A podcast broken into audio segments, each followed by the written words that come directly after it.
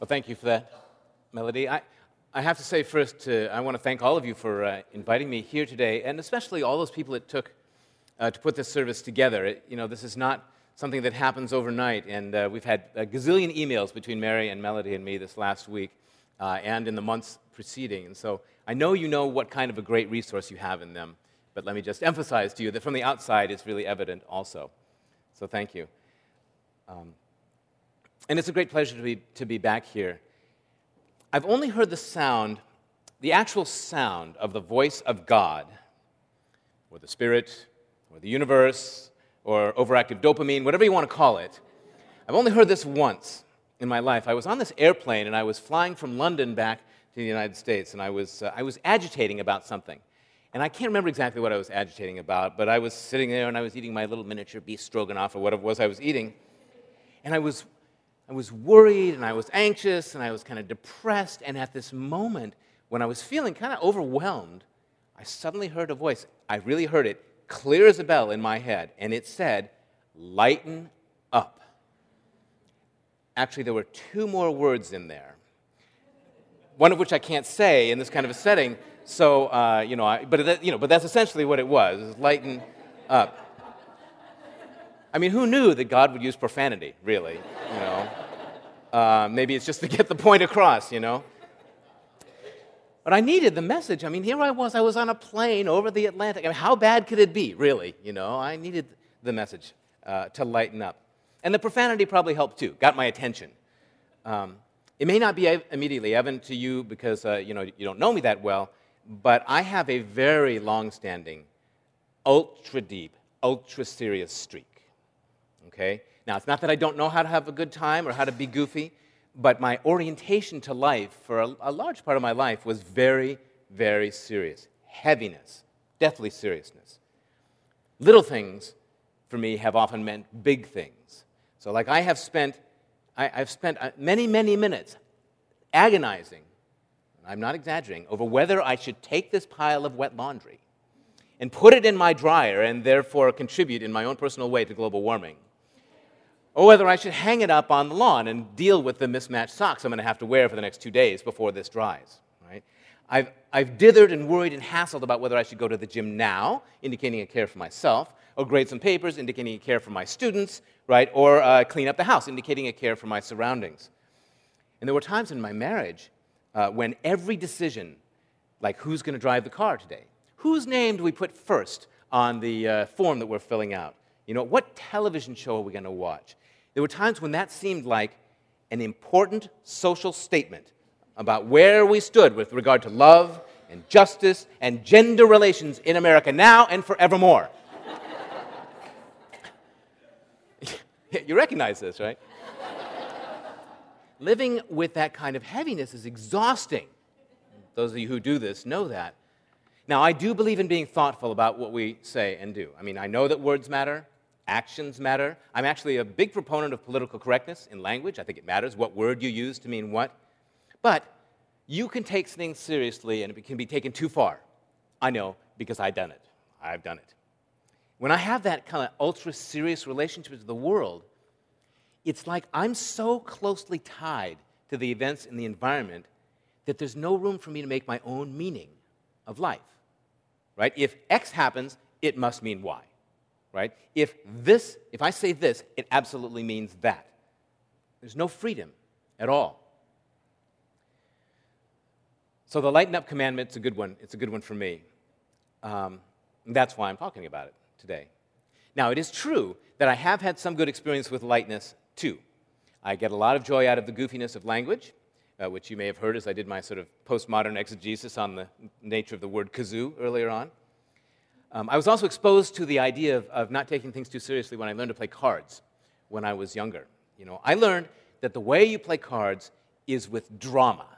Right? Oh no, God, yes, you know. You know, when you win, you gloat. You know, when you lose, you rend your garments, you pound your head on the floor. You know, that way it's even it's fun even if you lose, right? Because that's the point. It's supposed to be fun, right? It's a game. Playing cards, anyway, is a game.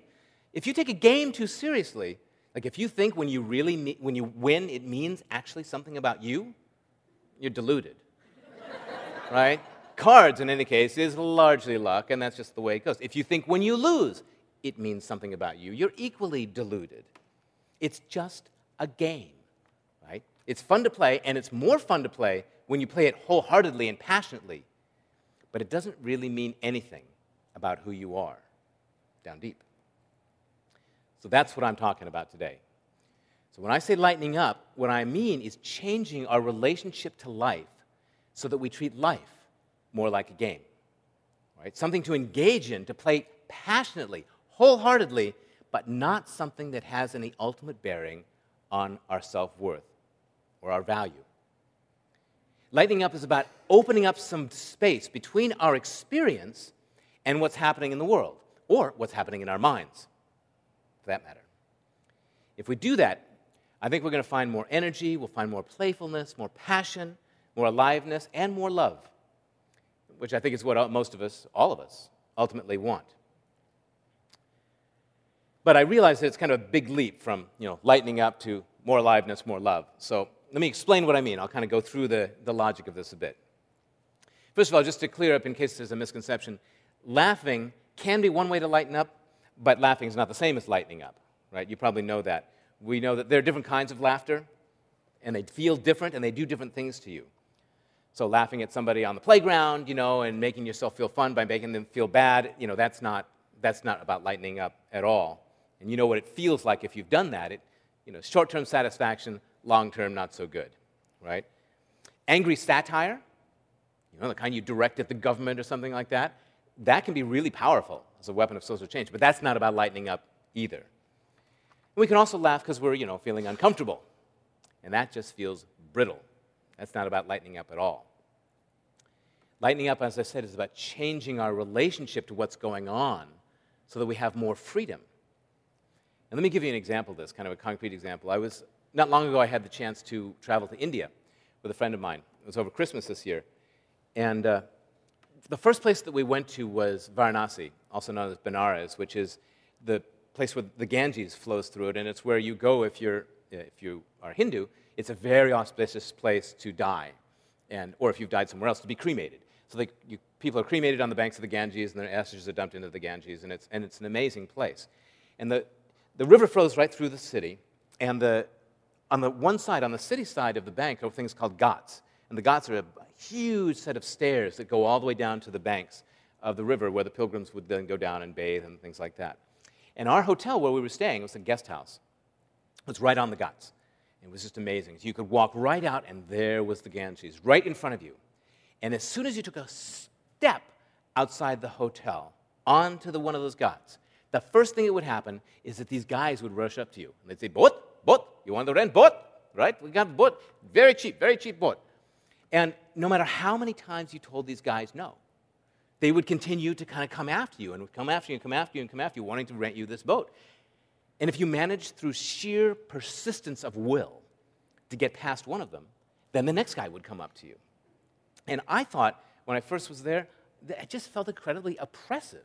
Because here I was wanting to have this deep spiritual experience, you know, and I was ending up fending off these guys all the time. And so my experience was really pretty narrow with this. But fortunately, my friend had been in India before, and he taught me something about this. He said, You have to remember that when you're doing this thing with the guys who want to sell you the boat ride or whatever it is, it's not just about a business transaction, you know, with you, the white foreigner, the rich foreigner, the westerner, whatever it is, and the Indians who are trying to make a living, and the colonialism and the oppression, all those things that come up for you naturally. It's all of that, but it's also theater right? This is a play. You're kind of doing a thing. They have their part, you have your part. So when they say, you know, you want to rent a boat, you want to rent a boat, you can treat it that different way. You can reorient your relationship to it so it's not a battle, it's a scene out of a much bigger pageant. And so you say something like, Are you kidding me? 200 rupees an hour? Did you think I was born yesterday? Let's talk about it. Let's look at your boat that boat, you want 200 rupees for that boat, I'll give you a tenth of that, right? or you can do something which really worked out well. You can, you can sort of step out of your role and talk actor to actor and say to them, so how's business anyway? Man, you're working really hard at this. Not, not many foreigners around. And they'll talk back to you, you know. They will never forget that their aim is to get your money. That's part of their deal. but they, they, they appreciate you're treating them as a human being, right? And not as an annoyance to be gotten past. And so you can have these conversations, you know, and you may or may not end up taking their boat ride. I did. It was great. you know, the energy moved and clicked at that one moment with one guy, so we did it, you know, and it was totally great. But I had a different relationship now. Instead of an experience of me versus these guys, and my experience being one as a battle, it was me in life with these guys, right? We were doing our own play together. It was fun for everyone involved, I think. So that's, that's one part of lightening up, is changing our relationship to what happens in the external world. So there's more space between what happens and our reaction to it. But of course, it's all equally about changing our relationship to what happens in our own minds, you know, and recognizing that our values and ideas, you know, they're just thoughts. They come, they go, you know. Sometimes you need to kind of take yourself less seriously. Maybe make fun of your own sacred cows every once in a while, right? Now, of course, I have to emphasize that when I talk about lightening up, I'm talking about making fun of our own sacred cows, not making fun of other people's. That's a whole other thing. And uh, tempting as it is to try, haranguing other people to lighten up isn't very productive. you have to ignore for the moment the fact that I'm doing that to you right now. but what I'm really talking about is each of us, you know, each of us enriching our own life experience, our own freedom. So, I mean, I don't know what you're thinking now, but you're probably thinking, well, okay, you know, I mean, who would speak out against lightening up? In fact, I think there's something of a very serious family in all of us really. I think that, that lightening up is tricky, and I think we have a real ambivalence to it. Here's a great example, one that's very close to home here. Uh, the last time I was here, a couple of years ago, I did a platform on joy, and we had a workshop afterwards uh, for a couple hours on, on joy. And the, the joy workshop was, you know, we, we had these exercises, we were reading poetry, we we're talking about joy and how to bring more joy into our lives. And about halfway through the workshop, the question of evil comes up. Well, how can you, you know, I mean, how can you have joy when there's all this evil out here? Isn't, you know, aren't you missing something if you're not confronting oppression at every moment? And, you know, what, what's happening? What are you letting happen? And, uh, you know, we talked about it and talked about how your experience of joy is actually not dependent on what's happening out in the outside world. And we got through it. But as I was driving home afterwards, I thought, there's like an hour and a half workshop on joy. We can't get through an hour and a half of focusing on joy before we want to talk about evil. Right?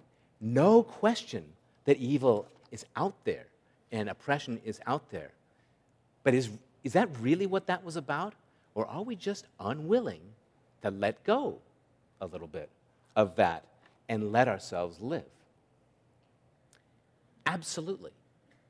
Absolutely. I think we have tons of illusions. One reason is we have tons of illusions about just how much control we have over the world. I don't know about you, I spent a number of years, actually, when I lived here in D.C., I spent a number of years being addicted to NPR, right? Listening to the news all the time.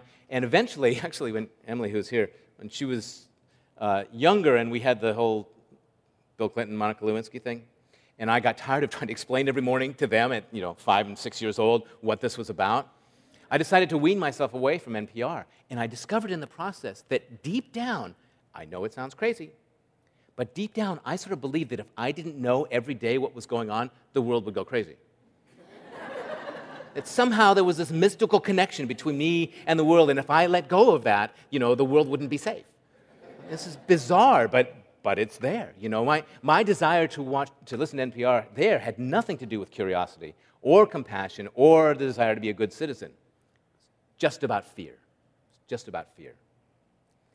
And I think the same goes for our own internal states. I mean, a lot of us believe, I think most of us do because we grew up in this culture, that there's a piece of us that's kind of unacceptable and you know, animalistic and you know, should really be controlled and isn't pretty and all of that stuff. You know, the Judeo-Christian tradition calls it original sin. The psychoanalysis calls it you know, the id impulses. And you know, Eastern religions call it the ego, you know, or the lower self. You know, that's a very widespread feeling that something is there inside us that needs to be controlled, needs to be covered up. And so, of course, why would we want to let go of our vigilance, right? Because that part of us might be seen, you know? At the same time, I actually think a more present fear in all of us is the fear of letting our best parts be seen. you know, the softest, the most loving, the most vulnerable parts of ourselves. I think we don't want those to be seen. That terrifies us. There was a number of years ago, I, I uh, had the opportunity to take a trip to Bali.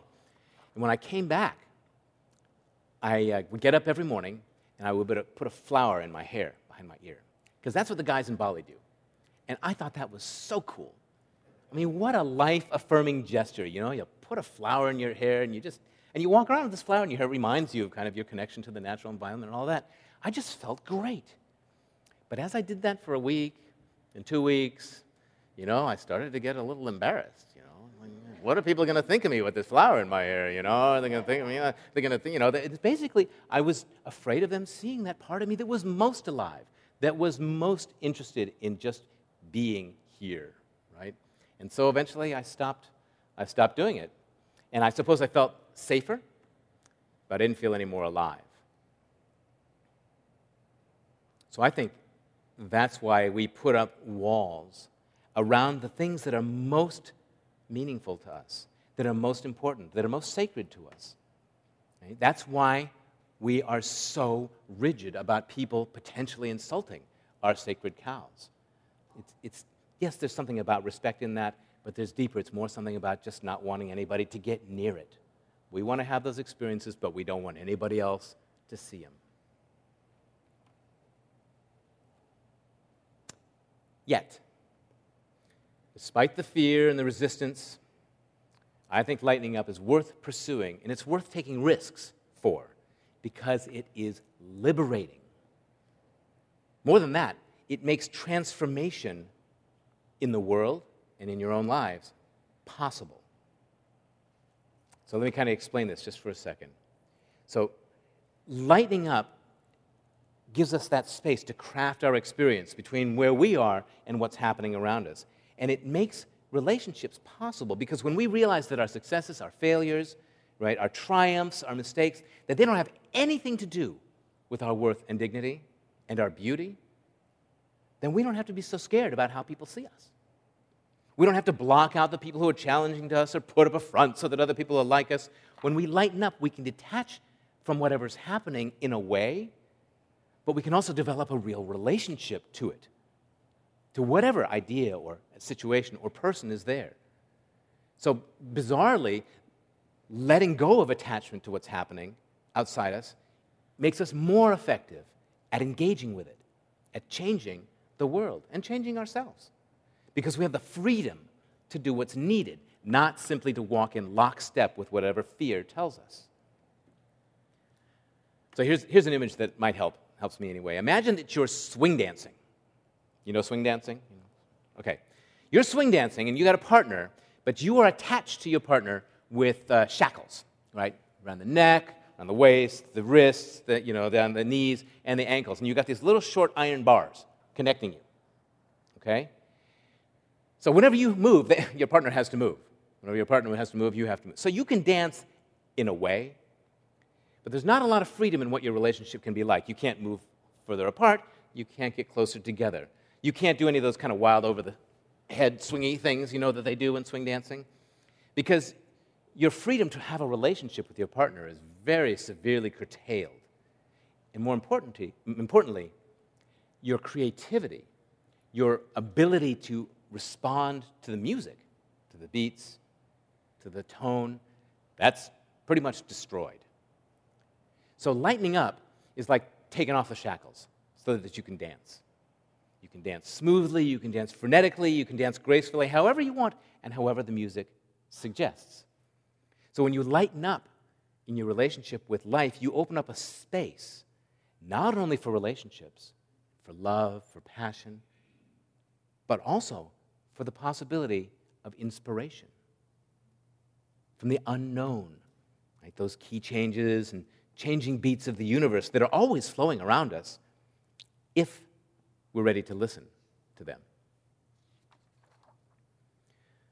So, this is why I think that lightening up is, is not just a psychological tactic, it's a spiritual practice. It's a way of giving ourselves room to let the mystery of the universe into our lives, to move us, to bathe us, to charm us, to teach us. It's a way of giving ourselves more possibilities. And in practical terms, how do we do it? Not complicated. You know, you just have to not take yourself quite so seriously. I know it's hard, but you can find reminders. You can find something in your life that, that kind of reminds you of the sweet bizarreness of life, you know? Either something that makes time stand still for you, like the smile of a beloved grandchild, or, uh, or something that's just completely goofy, like the dialogue of your favorite television show. Something that takes you out of your sort of stuck relationship with reality. I mean, it's amazing that if you let yourself open, you find that each one of us, I mean, really, each one of us is an amazing creation, right? The likes of each of you has never been seen, ever, not ever, in the history of the universe, as far as I know, and not likely to be seen again. So, why not see ourselves with all of the humility and all of the reverence that our true nature deserves? I know it doesn't come easy at first. Believe me, I know. We just have to practice. Be silly every once in a while. Play a kazoo if things get too serious.